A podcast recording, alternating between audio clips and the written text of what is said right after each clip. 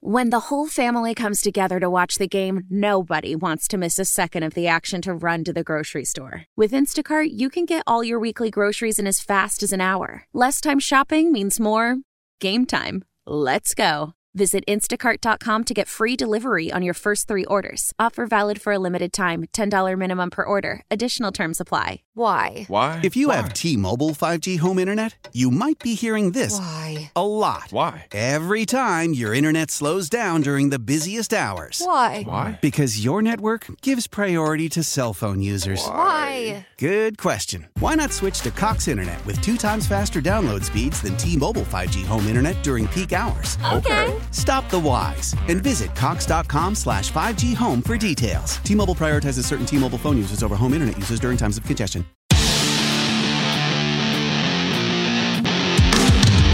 It's the Fight Fan with Pete Hoffman time. Y'all must have forgot why we the best. People say the punches weren't really necessary What do you mean? Why were they not necessary? because he was already knocked out at that point. But it, the referee hadn't pulled me off, and my job is to hit somebody till the referee pulls me off. So to those people, I would say maybe don't watch him and then go back to soccer. You know, I made history here tonight. I set another record.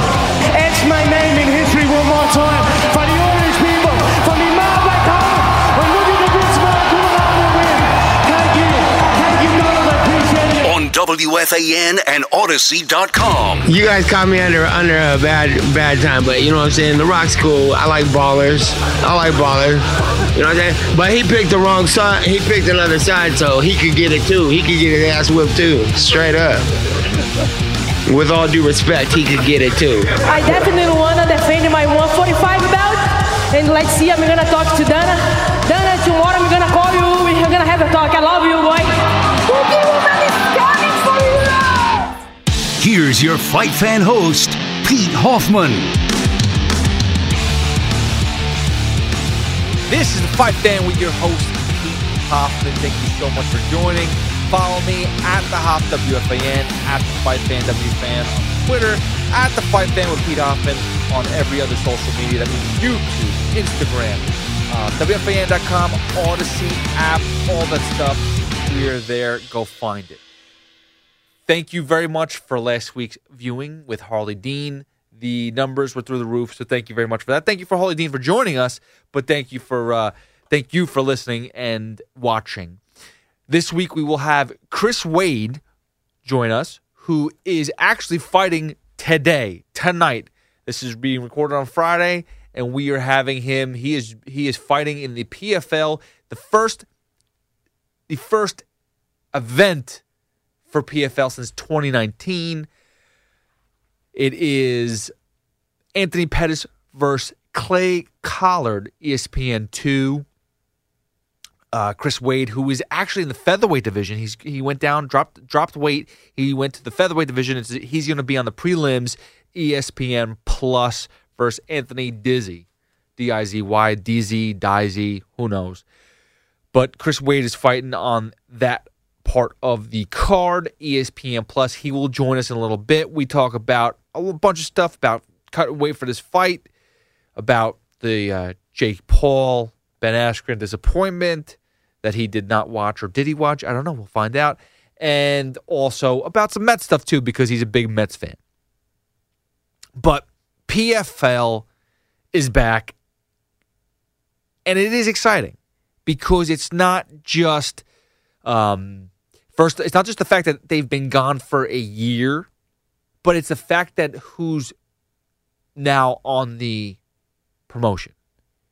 Anthony Showtime Pettis is fighting in the PFL, which we knew about for a while now, but it's time. It's back. You know, um, he had a successful run with the UFC, but he chose to move on, whether it was money issues, whatever it is, which is not issues, but financial reasons. He moved to PFL, and they're taking care of him, and they're putting him on the his his first card, the first event they're having. They're making him the headline, uh, the headline event. So good for him. There's also uh, Natan Schulte.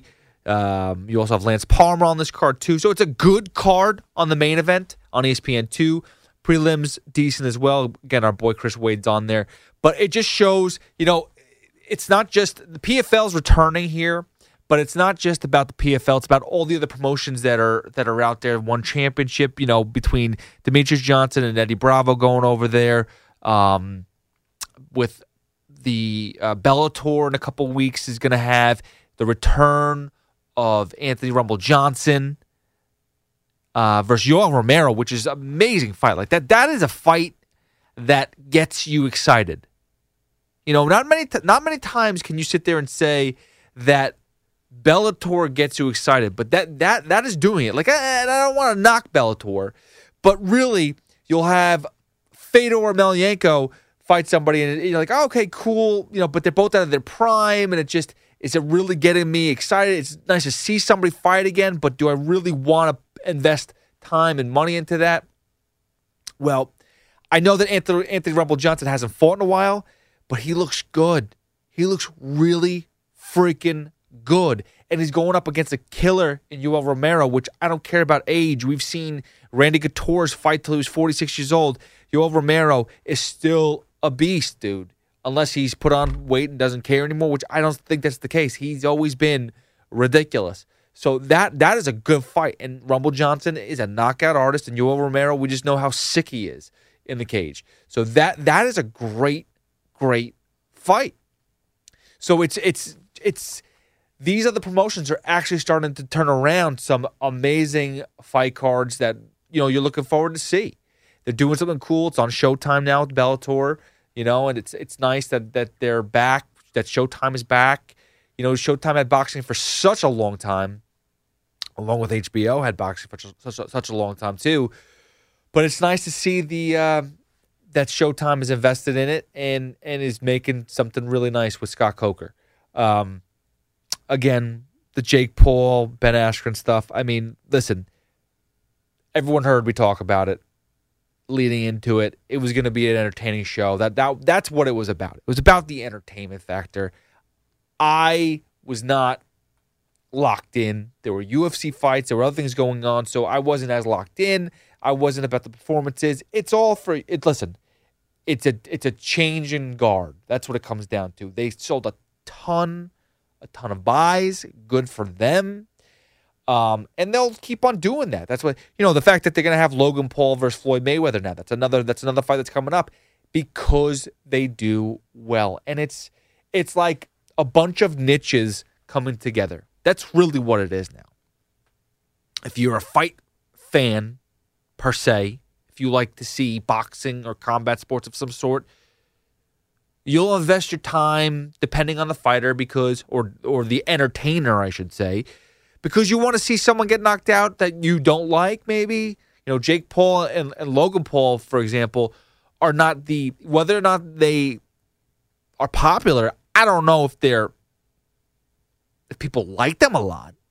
I know they're popular. Whenever I hear people talk about them, they go, "You hear about this idiot?" But I don't know if many people like them if they're not in their inner circle. So it's it's interesting because you do want to see somebody, you want to see an MMA fighter knock him out. You know, Ben Askren's not that guy. I, I never thought he would be. I also didn't think he was going to get knocked out like that so quickly. I thought he thought he'd be more defensive, but he was just looking for a payday too, and good for him. Like I mean, whatever at this point in time. Ben Askren was retired a year ago. I mean, that's that's what you chose to do, Jake. Good for you. You you made a lot of money. So did uh, so did Ben Askren. So I guess kudos to everybody. But yeah, I mean, this is the entertainment business, and they entertained. They had plenty to see, and they had it all. They had it all. They had the entertainers. They they had the performances, the musical performances, like the MTV old school uh, award shows. You had the Joe Rogan experience when he's sitting there watching the Fight Companions with Brendan Schaub and and Eddie Bravo and whoever else shows up that day, like Bryan Callen, and, and, they're sitting there eating cheese and smoking and drinking and watching fights and just reacting to the fights. That's basically what the setup was between Snoop, between Mario Lopez, between Al Bernstein. You had you had it all. You had everyone there. You had you had just all walks of life there, just hanging out and just kind of like commenting, uh, commenting uh, com- commenting on it. Jeez. And and they were there, you know. It was it was fun. It was in, it was interesting. It was just a casual conversation, and people just kind of throwing out whatever they wanted to, and didn't have anything, uh, didn't have any any worry of what they were going to say. There was no it was it wasn't black and white. It wasn't it wasn't play by play where it was just okay, this is what we do. This is the basic stuff. No, it was just whatever you want to do, go for it. Nothing's gonna nothing's gonna go bad here. Nothing just just throw it against the wall, something's gonna stick. And that's what it was. Then they they cut the promos beforehand with Ben Askren. Not Ben Askren, sorry, with Jake Paul. You know, they, they had the, the Tyron Woodley stuff.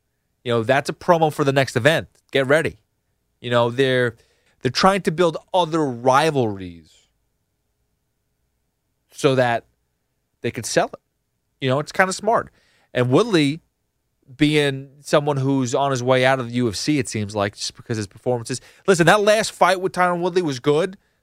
You you know, you saw something you haven't seen in a while, but it didn't didn't go his way, and he's only getting older. So maybe that's what he does. He goes into the, one of these like celebrity entertaining boxing fights, and he goes that route and make he cashes in that way. You know, that's something that he might have to really think about if that's what he wants to do. And there, there you go. You just cut a promo right there. Pete Davidson was very interesting on the broadcast. Again, I mean, I'm not saying that I'm a big fan of these guys, but they didn't do a bad job. If you paid the money, you were probably entertained one way or the other way. Uh, one, one way or the other, I should say.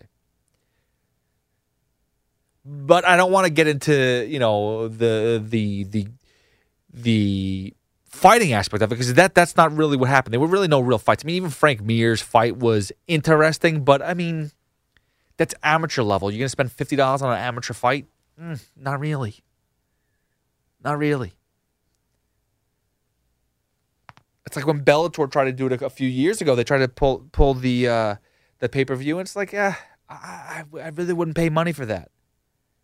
You know, you really got. They really have to be smart. Now, listen, they're doing a good job because they're throwing in all the other niches together, and that's what's working.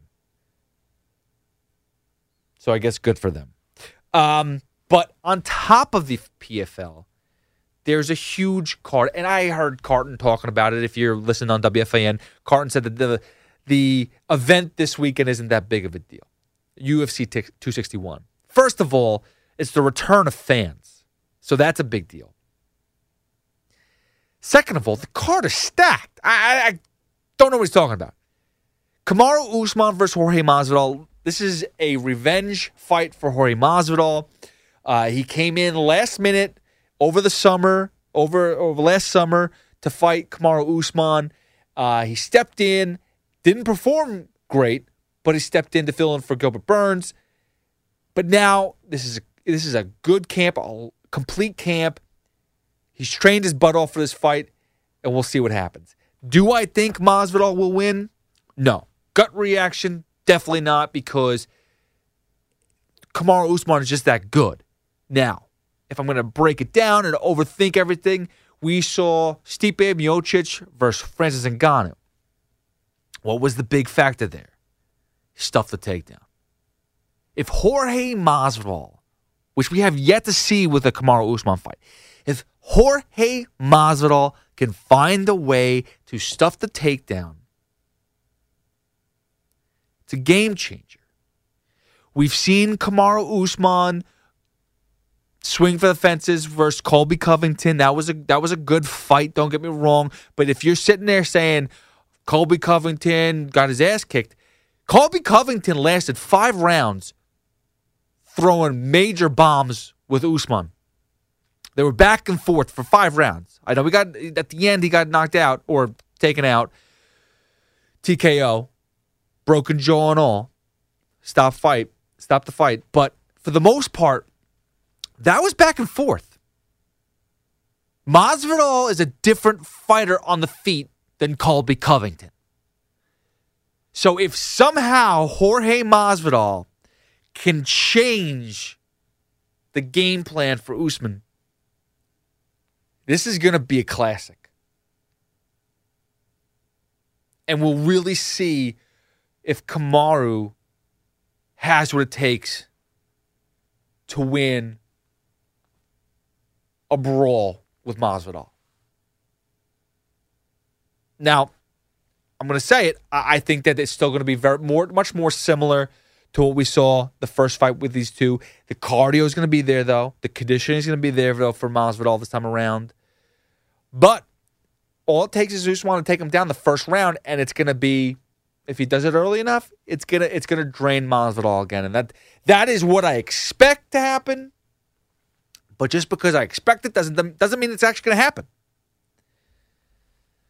So we will see, but I do like Jorge Masvidal to at least bring a little bit more, at the very least, and he could he could shock us all, and that would, if Masvidal can come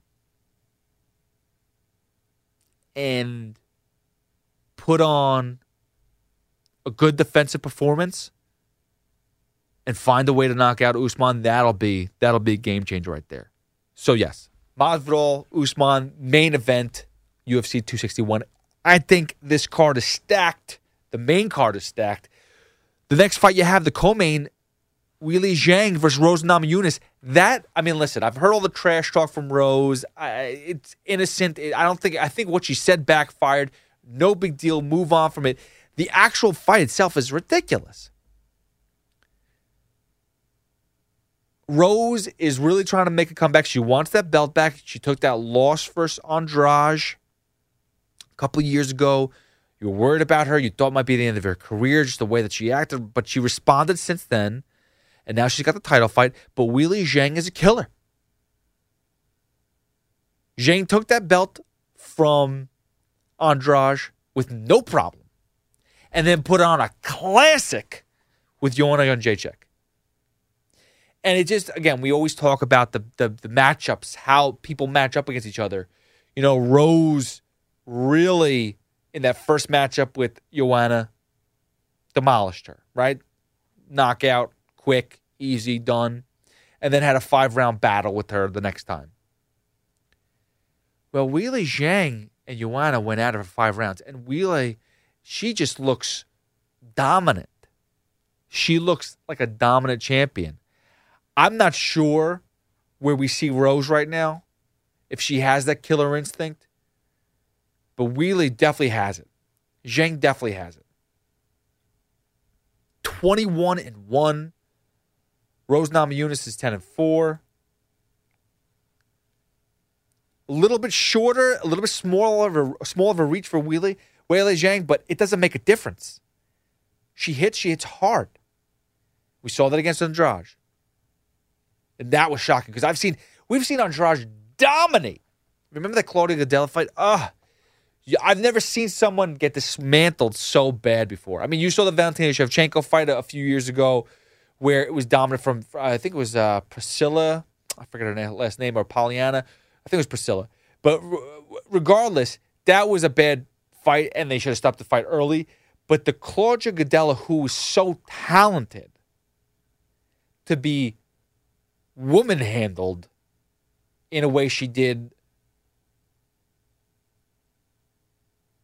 versus Jessica Andrade, and then to see Weili Zhang just just run right through her. Andrade was on a roll. She she destroyed Rose. Listen, the stand-up game for Andrade, we understand. Rose Rose was able to pick her apart. That was able to pick her apart better. But Andrade has power.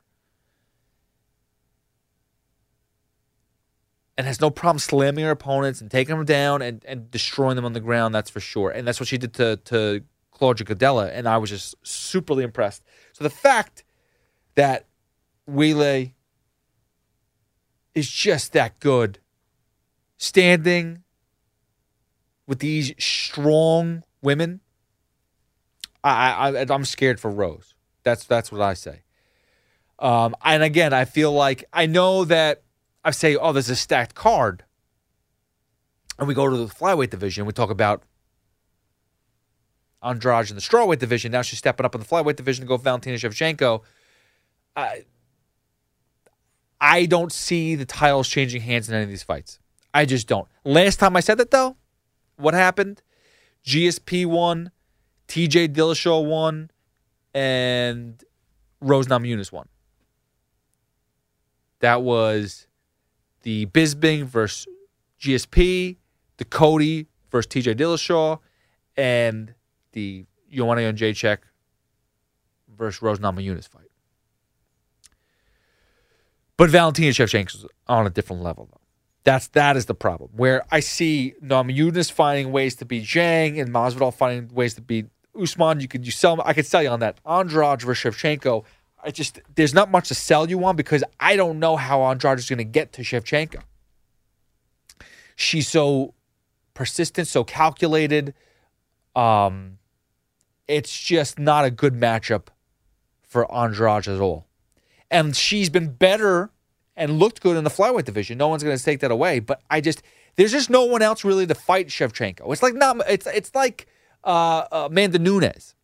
You know, you got the featherweight division, you got the the the bantamweight division.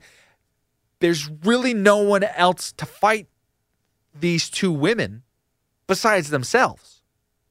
And Valentina Shevchenko, if you look at the first two fights versus Amanda Nunes, tell me where she lost the fight. That's my question. I know she'll say she won the fight. If you don't want to give her the win, that's fine. But where did she lose it? I, I don't she didn't lose either fight. And she's the biggest test of Amanda Nunes. And I think Amanda knows how tough she is, which is why she didn't engage her the way she does everyone else. She knows Valentina is legit. She knows how hard Valentina hits.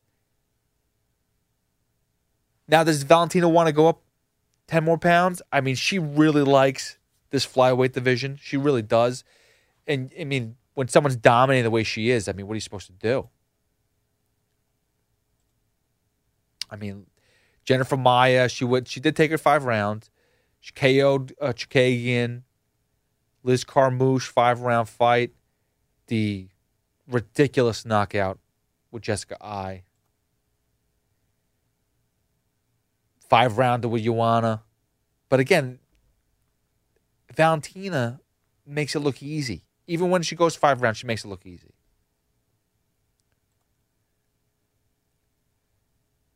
The Amanda Nunes fight. Again, you go watch that fight, tell me where she lost. And then there's the Julianna Peña submission win, which I believe Julianna and Amanda Nunes have booked that fight, which is crazy. Valentina beat Holly Holm. Again, the uh, two losses that she has in UFC are to Amanda Nunes, which is just nutty. Where's the Where's the third loss from? Uh, I, that that bugs me out. Who's the third loss? Let's see. Liz Carmouche, TKO, Doctor Stoppage. I gotta see that fight. I gotta look at that. So yeah, that is the those are the three title fights on UFC 261, and then you also have the Uriah Hall Chris Weidman fight that was supposed to take place a while back. Um, Chris Weidman really needs to make a case to stay in the UFC with a win. It's kind of at that point. Um, Uriah Hall, on the other hand, he's always been up and down his career. They're both at like a very similar point, um, age wise specifically. They're both 36 years old. They're both at a very weird road where a win could propel them to a potential title fight again, or at least a contender fight. And a loss could p- potentially boot them out of the promotion.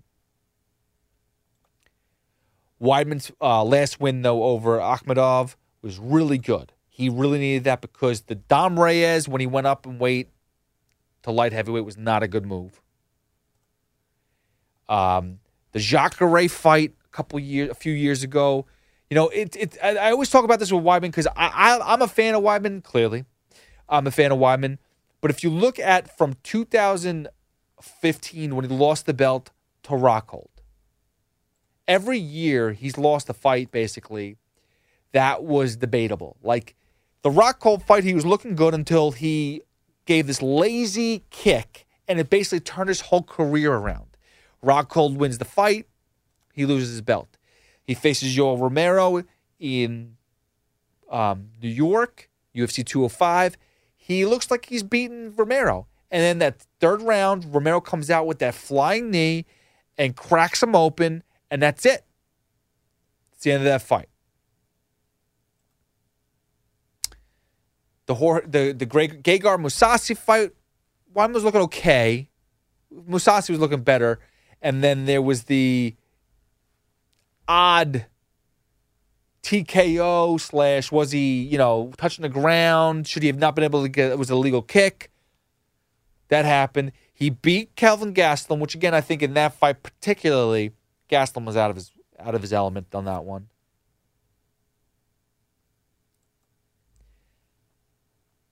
But the Jacare fight again too. Weidman was winning that fight, and all it took was one punch to end his night. So you talk about a chin. Weidman is skeptical at the moment with his chin factor. But Uriah Hall too, like he's gone through wars, so that's gonna be a, that's gonna be a good fight. So Weidman Hall, excited about that. And then to open the event, uh, the main card, Anthony Smith for Jimmy Crute. We'll see how Smith is these days. I mean, I'm I that guy. You like his his warrior mentality, but at this point in time, he's a better commentator almost than he is fighter. And you don't want to say that about somebody because you don't want to rip them apart. But that's honestly, at this point in time, his performances are so lackluster. He's gotten crushed by Glover Teixeira. You saw his his title fight with Jon Jones.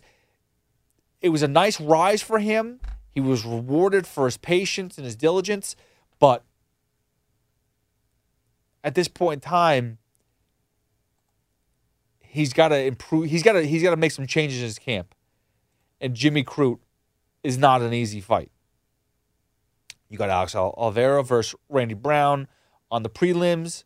The main on the prelims, Dwight Grant, uh, Karl Roberson versus Brendan Allen.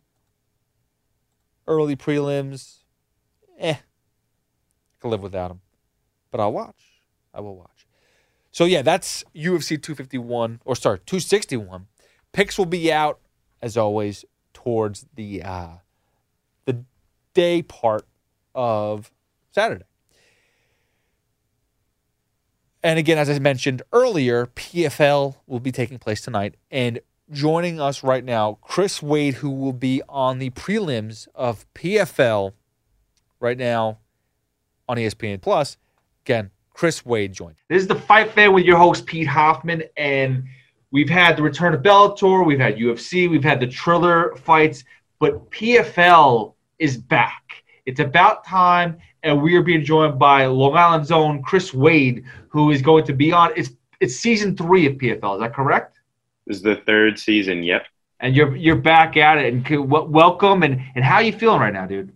I'm feeling great. Um, this is weight cut time now. Like you said, we're into this is the third season, but this is my first season at featherweight. So this is the first time in my career that I'm going down to 145, and uh, I can't even I can't even lie. Like this is the best that I've felt fight week. I, I think I just took my diet way more seriously this time than I do in the past because it's not that hard for me to make 55.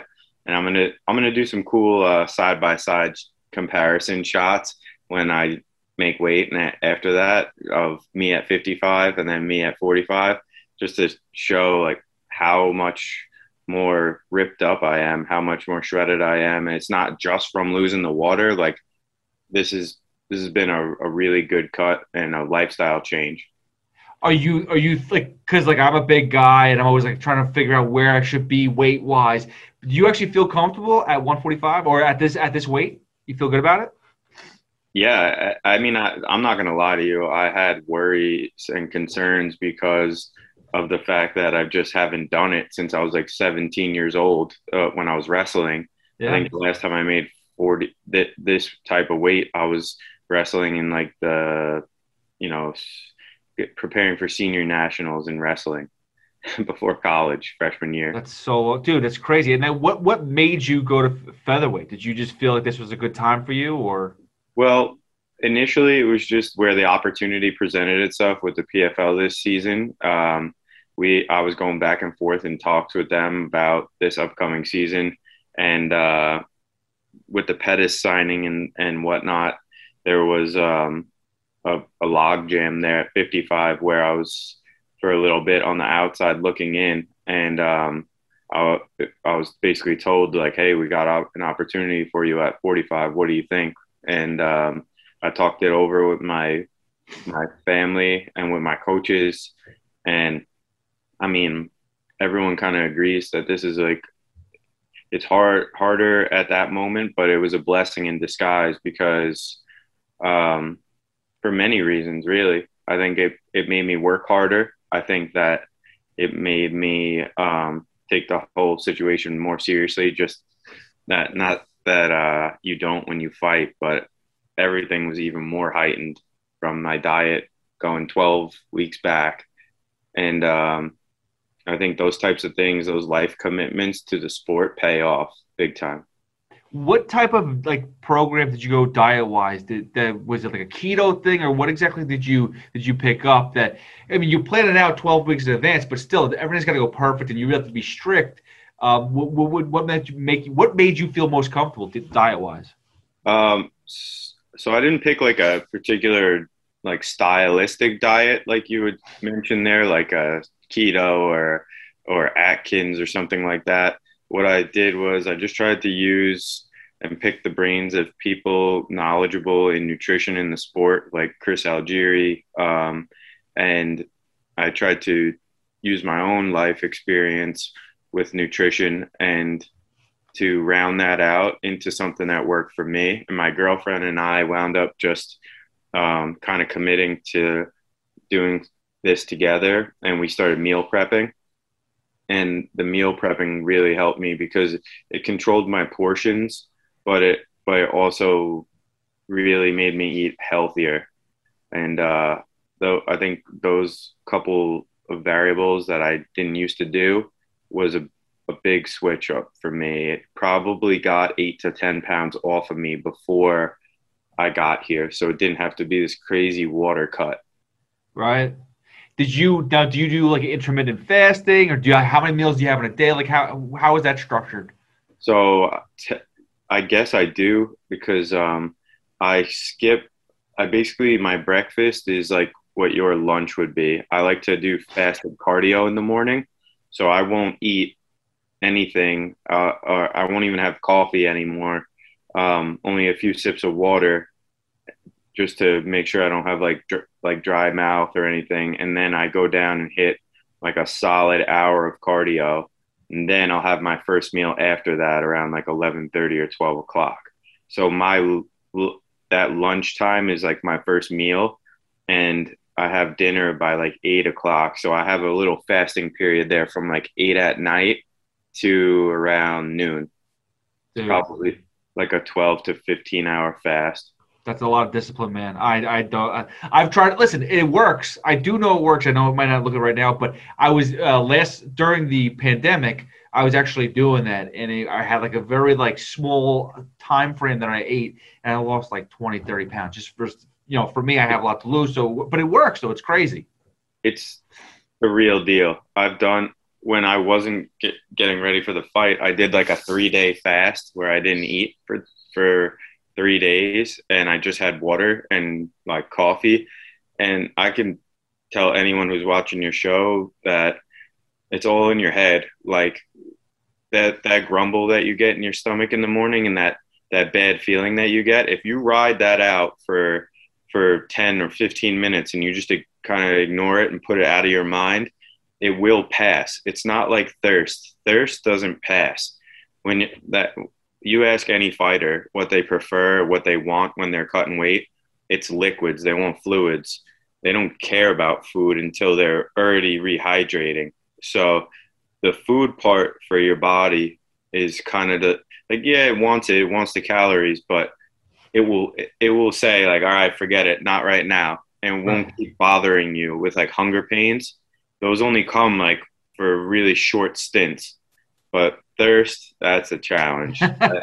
but Dude, I mean, I see you. What, what after you're done with the, the cut, you're there with the water jug, man. You just right. You just you're just Yeah. there, man. Oh, I'll be down there with a backpack full of liquids, basically Pedialytes, coconut waters, regular water with like electrolytes uh, solutions put into it, and you and you'll just yeah. I drink fluid and uh, I break a sweat. It's crazy.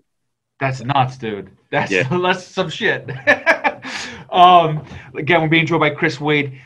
You know, this is the one thing I, I, I respect about fighters is like you, it's not just going in there and to train against an opponent. You're looking to knock your somebody's head off or, or submit somebody, but it's it's everything that goes into it. You really have to be disciplined. We're not all Ben Askren taking a million dollar payday to get his head knocked off by Jake Paul. Did you watch that garbage, dude? Did you watch it? Thank God my my training partner was here with me. We planned all day to watch that fight. I was all about it. I was ready to put a bet in on it. Um, Dude. and load up on him. And we just got tired from the UFC fights because they ran late and they were on ESPN, and we both passed out. I woke up in the morning, went on Twitter, and I, and I was like, "Oh my god!" I found the video clip. Yeah. Uh,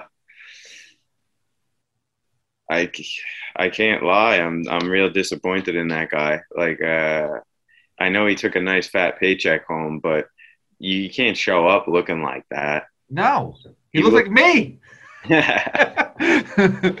what the hell, dude? he just it looked like he just it looked like there was almost conversations had like they wanted him to take that fall you know Yeah, and like not for nothing, like the ref did the eight count. He got up. It seemed like he could have engaged a little bit more, and they just like uh, wave it off. Like what? Yeah, the, the ref if you watch boxing and uh specifically because it's different than mma right there's no counts once a ref checks on you and they check your hands and they make sure you're sturdy they a ref a boxing ref will never ask you to walk toward them they stand you up and they'll ask they'll they'll check your hands to make sure that like you, that you're sit and they'll look you in the eyes but he checked him he was good then he kept asking Jake to back up, right? So that they could start the fight again.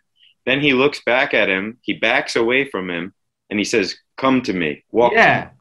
Me." Eh, It's like that that's not your responsibility as, a- as an official to challenge the guy to like walk to you. If he got up and he's telling you he's okay and he could put his hands up and, and he's showing you whatever, that uh, he's got some uh, connection still to his brain with what he's doing, then let him let him walk back in there again, you know, one more time. And let, him uh, take, one- let him take one more punch.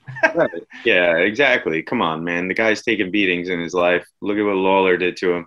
I Yeah. know. One more one more punch wouldn't have but I don't know. Uh, It's a sketchy situation when you have the one person who's fighting, like basically setting the entire event up. And I know, dude. It was it's uh, it's basically run by like him and his goons. So you don't know what the hell's going on. That guy didn't even look like a ref. He had like looked like Freddy Krueger with like a, like a pistol vests on. Like a, That's my boy, Freddy Krueger. By the way, I love that. The great reference, dude. But I, you watched the whole event. It was it, it, it, there was some kind of interesting factors about it. I'm not going to sit there and say I was locked in because again, the UFC fights were on. You're locked into that. I'm locked into that.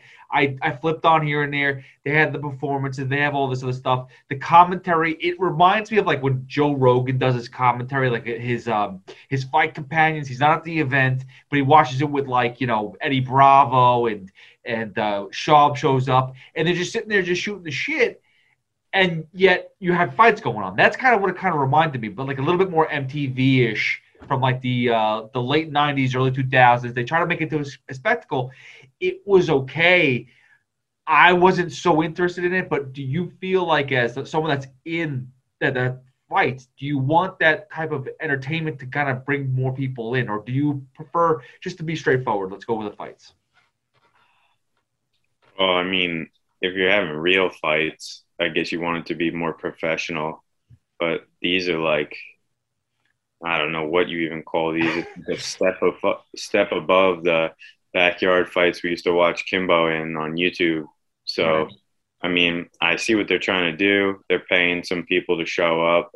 specifically like Snoop Dogg to bring some star power to the event. They probably pay those guys like Ric Flair and whoever showed up and took pictures to show up. And uh, that way it gives it a little like juice, I guess. Yeah. But um, I don't know, man. I could do without hearing Snoop Dogg at all on any kind of fight.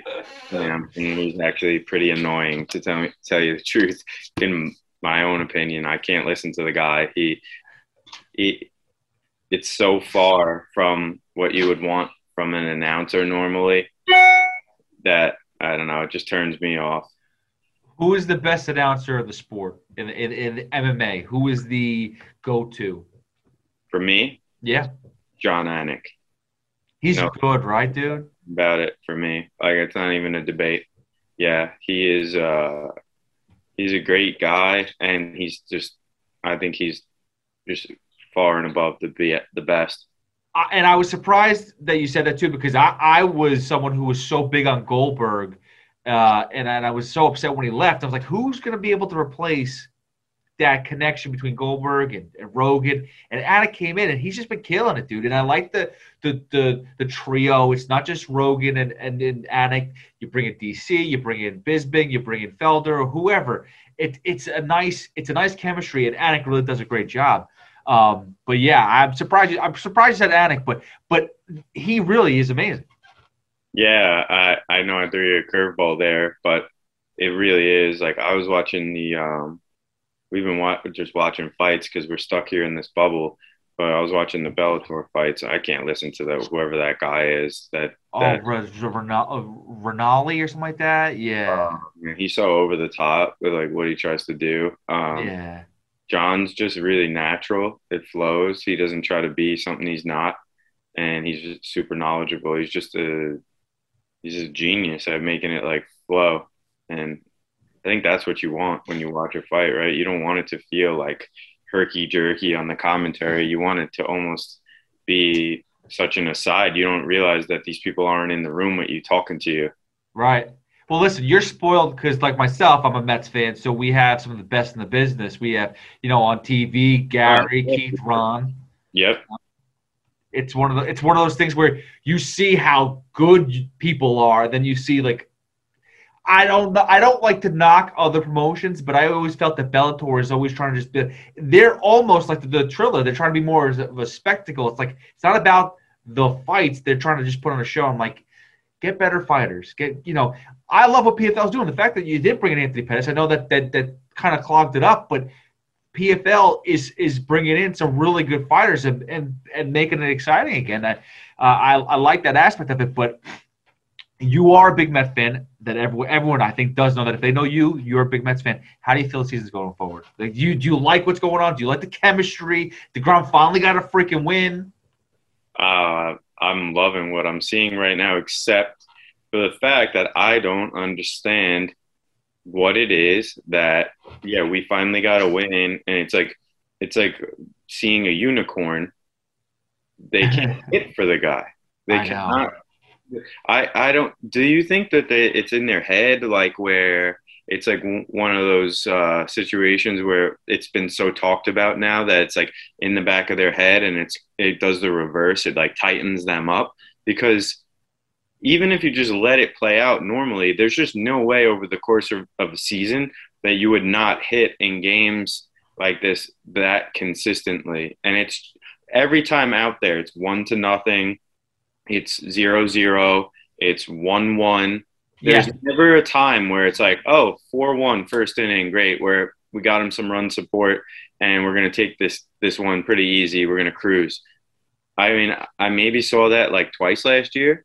So I like what I mean. I love what I see. Stroman is really throwing the ball. I watched him pitch. He pitched yesterday, right? Yeah, great job. Yeah, He's killing it. We don't have Carrasco or Syndergaard yet, and uh, despite that, I mean, we're we're in first, right? We're yeah. you know we're missing some games because of like a million postponements, but our win percentage has us sitting at the top.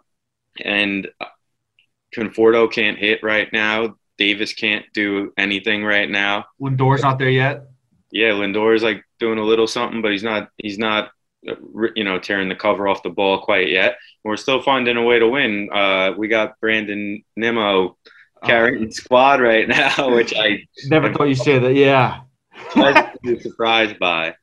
And uh man, I just feel like something special is brewing. I'm worried about the bullpen because I just always am as a Met fan. I can't recall one time, even when we had names in the bullpen, that I felt good about it. Even when we we got Wagner, um, and it just always you get this feeling like never gonna work out for us. And uh, now we have um, we added who who is it May uh, Trevor May, yeah. yeah, and uh, to try to solidify things.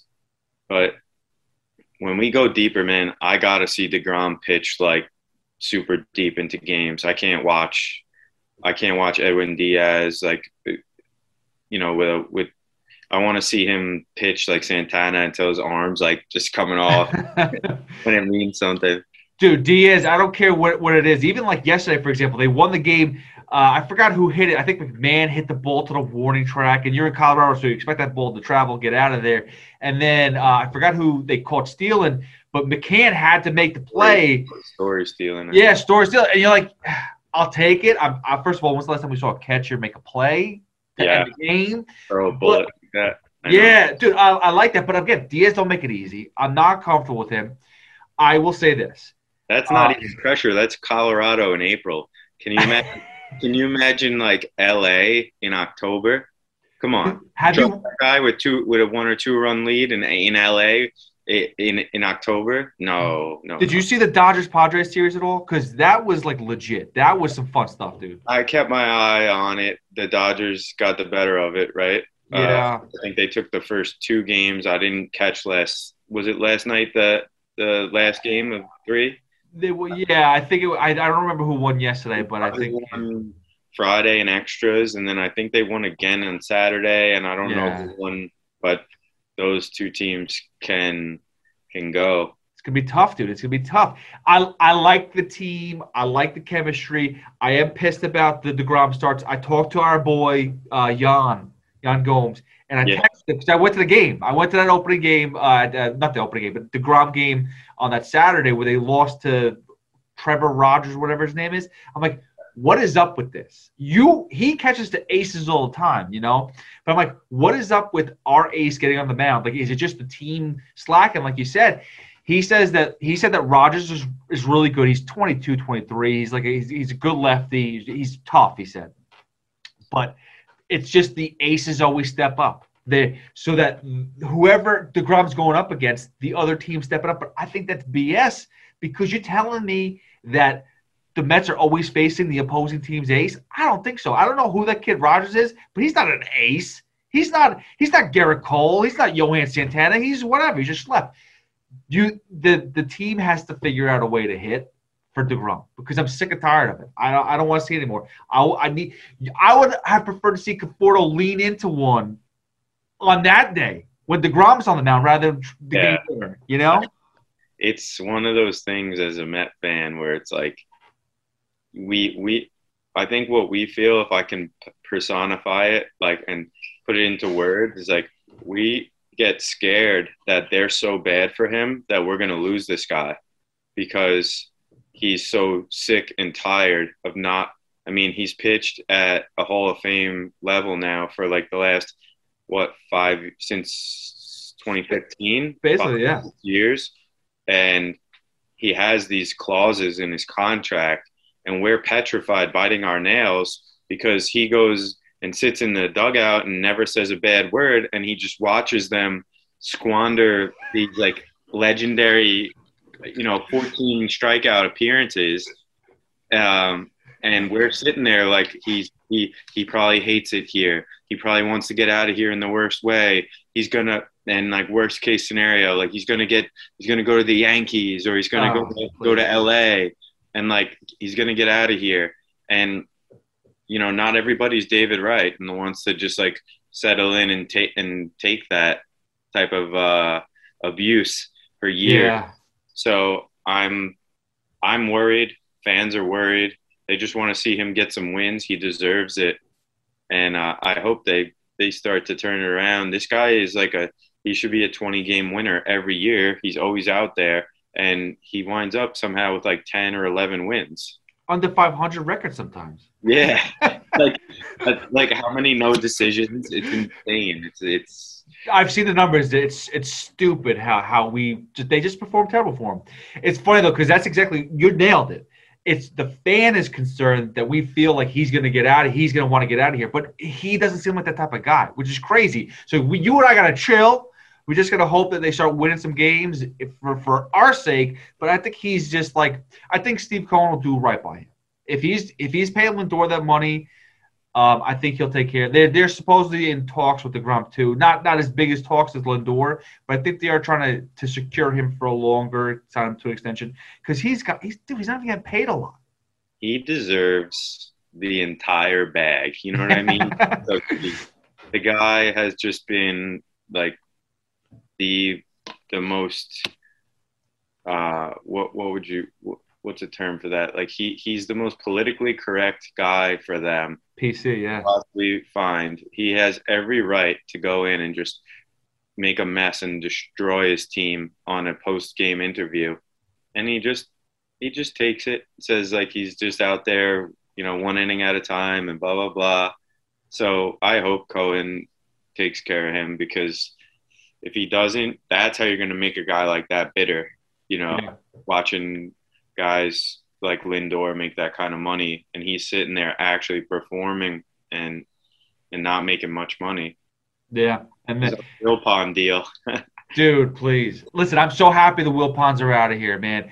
Thank God Cohen comes in. He's get listen. We're it's not going to be that bit. It's funny though how how all these like scandals keep on coming out on the it was under the Will Wilpons era, and all these scandals are coming out now with like the sexual harassment stuff. I don't want to get into it because that's just a whole different entity that yeah. I don't care about. Yeah. Not that I don't care about it. Let me take that. I just don't want to get into because it's we topic that we talk about all the time on the radio station. I'm just it sometimes it's fatiguing too. But yeah. let, speaking of fatiguing, you're sitting here, you're a few days out. Anthony D- Dizy, is it Dizy? D I Z Y? Think so. Yeah. Yeah. tell me, tell me how, tell me how you game plan for somebody like this. What's what's your goal? What's your plan of action going into this fight?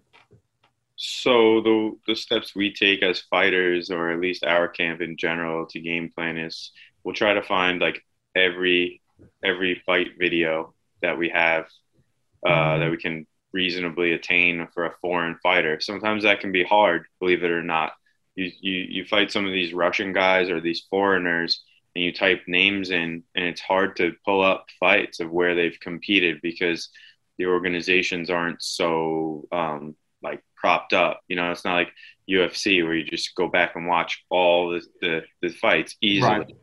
So we went and we watched pretty much every fight we could find on the guy from his latest.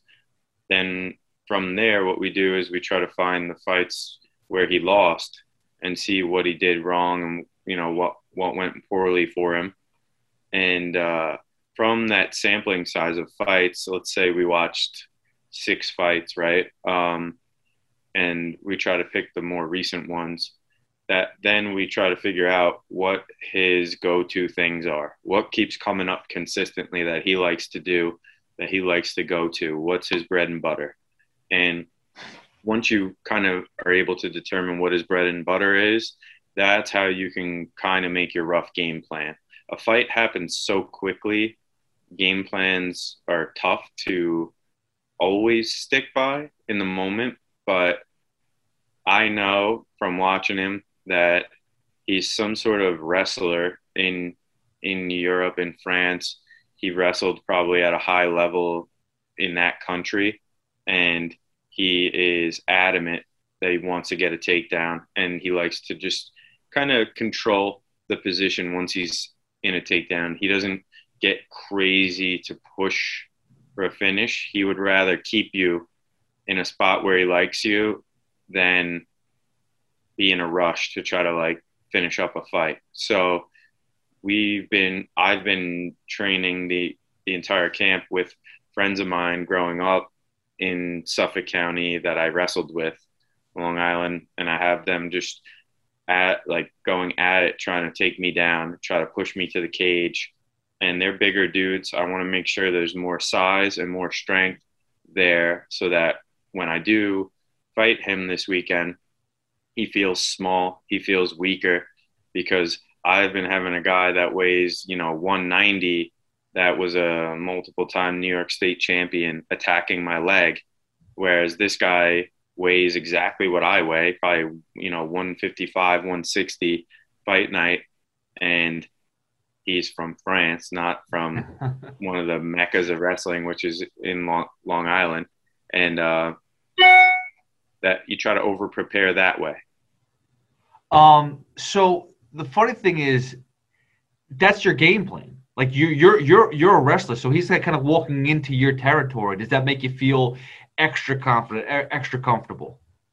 Yeah, very much so. Um, it feels good when somebody's strength is what you specialize in if you want to. You know, that's like that's amazing. It's um it's a really good feeling that you don't have to worry that you're just a striker and you know, if you miss on one punch, he's going to take you down and hold you there for the entire round. Um, he doesn't know what he's in for once he grabs, tries to grab my leg because he's never wrestled me in my life. So he doesn't know what, he doesn't really understand fully. I, I don't think what an American like scramble in, in high level wrestling is. He's used to guys in Europe that he grabs their leg runs them all the way to the cage as far as he needs to. And they do some bad technique trying to like rip him off their leg, and he sits them right on their ass. um, and that's just not how it goes when you're when you compete against like a high level grappler like I am in America. There's a lot more that you have to think about. I can see him really trying to overexert and use strength to finish takedowns against me because he's just simply not going to have when you wrestle you put chains together. You you try to get like the next move in your head for how they react. And when you can beat a guy on a chain that's when you can score that takedown. He doesn't wrestle like that. He just wrestles like i'm going to grab your leg in the middle. I'm going to drive my legs and push you to the cage and then i'm going to try to grab your lower back and pull you down He's very simple, methodical, and he tries to um, influence, like exert power over a guy. That's tough to do again here in this situation because I'm coming down from spending my whole career at 55, and let's face it, I'm bigger than him. Mm. So I'm bigger, I'm stronger, I'm more athletic. I am just as accomplished in wrestling and in grappling, and I'm a way more dynamic striker. So that the recipe right there for me is uh, it, it's it's all there to put him away. When you watched the Stipe Miocic Francis Ngannou fight and you saw the, the, the takedown attempt by Stipe and Francis stop it and, and and block it and it was just I don't think a lot of people expected that to happen. In your if you're Stipe's shoes what do you do from there? Like, how? First of all, how does that change? Because that, that that's not part of your game plan. You expect to take him down, you can't take him down, and now how that changes. How are you able to adjust on the fly? Well, um, he was in a unique scenario because that guy hits like a truck, where like any jab or anything can. I think it was a a jab that that rocked him off of a miss. Uh, yeah he missed a he missed a right hand and followed up with a straight jab and rocked Stipe. But I would have said, you know, he should have regathered himself and set those takedowns up. He didn't set them up. He shot like a heavyweight. He shot with his head down and he just like reached for his legs. And Francis probably spent the whole camp game planning for that. So you can't you can't take cracks at a, an athlete of that caliber and level that are that unset up and expect them to be successful. They're just not going to be. He should have been timing things like get Francis to to bum rush you with those strikes, slip one, then step in and drive your shot. Don't you never want to in and that's where I think my opponent we are going to be able to take advantage of some things. You don't want to like chase people for the takedown because when someone's backing up and you're you're trying to cover that ground, it they're dangerous. They're dangerous with uppercuts, knees, kicks up the middle. But when they're coming at you and they're giving you their body weight and you can make something miss, then you can blow them up with a takedown. And um, I don't think you really saw Stipe in that fight try to do that. You saw him diving underneath Francis a couple times trying to shoot. And when you weigh that much, you you can't be successful like that. No, it did not work in his favor. And then I just felt like that was the beginning of the end after that. Uh, Chris Wade joining us, wrapping it up in a few minutes. Um, anything you want to promote, obviously, besides the fight on Friday? Yeah, we're we're fighting Friday. Uh, ESPN Plus. It's going to be. I'm probably going to be like the second or third bout. I think the main card is already set with like Schulte, Pettis, Palmer, and I forget who the other fight is. But so you'll be able to catch it on ESPN Plus. And then um, yeah, I'd love to plug uh, Long Island Strong, uh, lislandstrong.com. That is our local apparel that uh, I make with my partners. We've been doing that together for five, six years now. We support local businesses on the island, local charities, and local athletes. We are just all about anything that is local. So we're based out of Sayville, New York, and um, we do a lot of good things to try to help people on the island. So check us out uh, awesome. for sure. Awesome, Chris. Well, good luck on Friday. Looking forward to it, and uh, definitely come back on and we'll, we'll do this again and let's go Mets, right? yeah, man. Let's talk Mets all season. I could do it all day. Awesome. Chris, I appreciate it, man. Be safe. Good luck. All right. Thank you, Pete. Appreciate Chris Wade for hopping on. Thank you for listening and watching and following and subscribing at the Hoff WFAN, at the Fight Fan WFAN on Twitter, at the Fight Fan with Pete Hoffman on YouTube, Facebook, Instagram, WFAN.com and the Audacy app. We will see you guys next week. Definitely check out these fights. They're ridiculous. It's a good weekend. Friday night at the PFL, then UFC 261 Saturday night on pay per view. We will be back next week with more of the Fight Fan with Peter.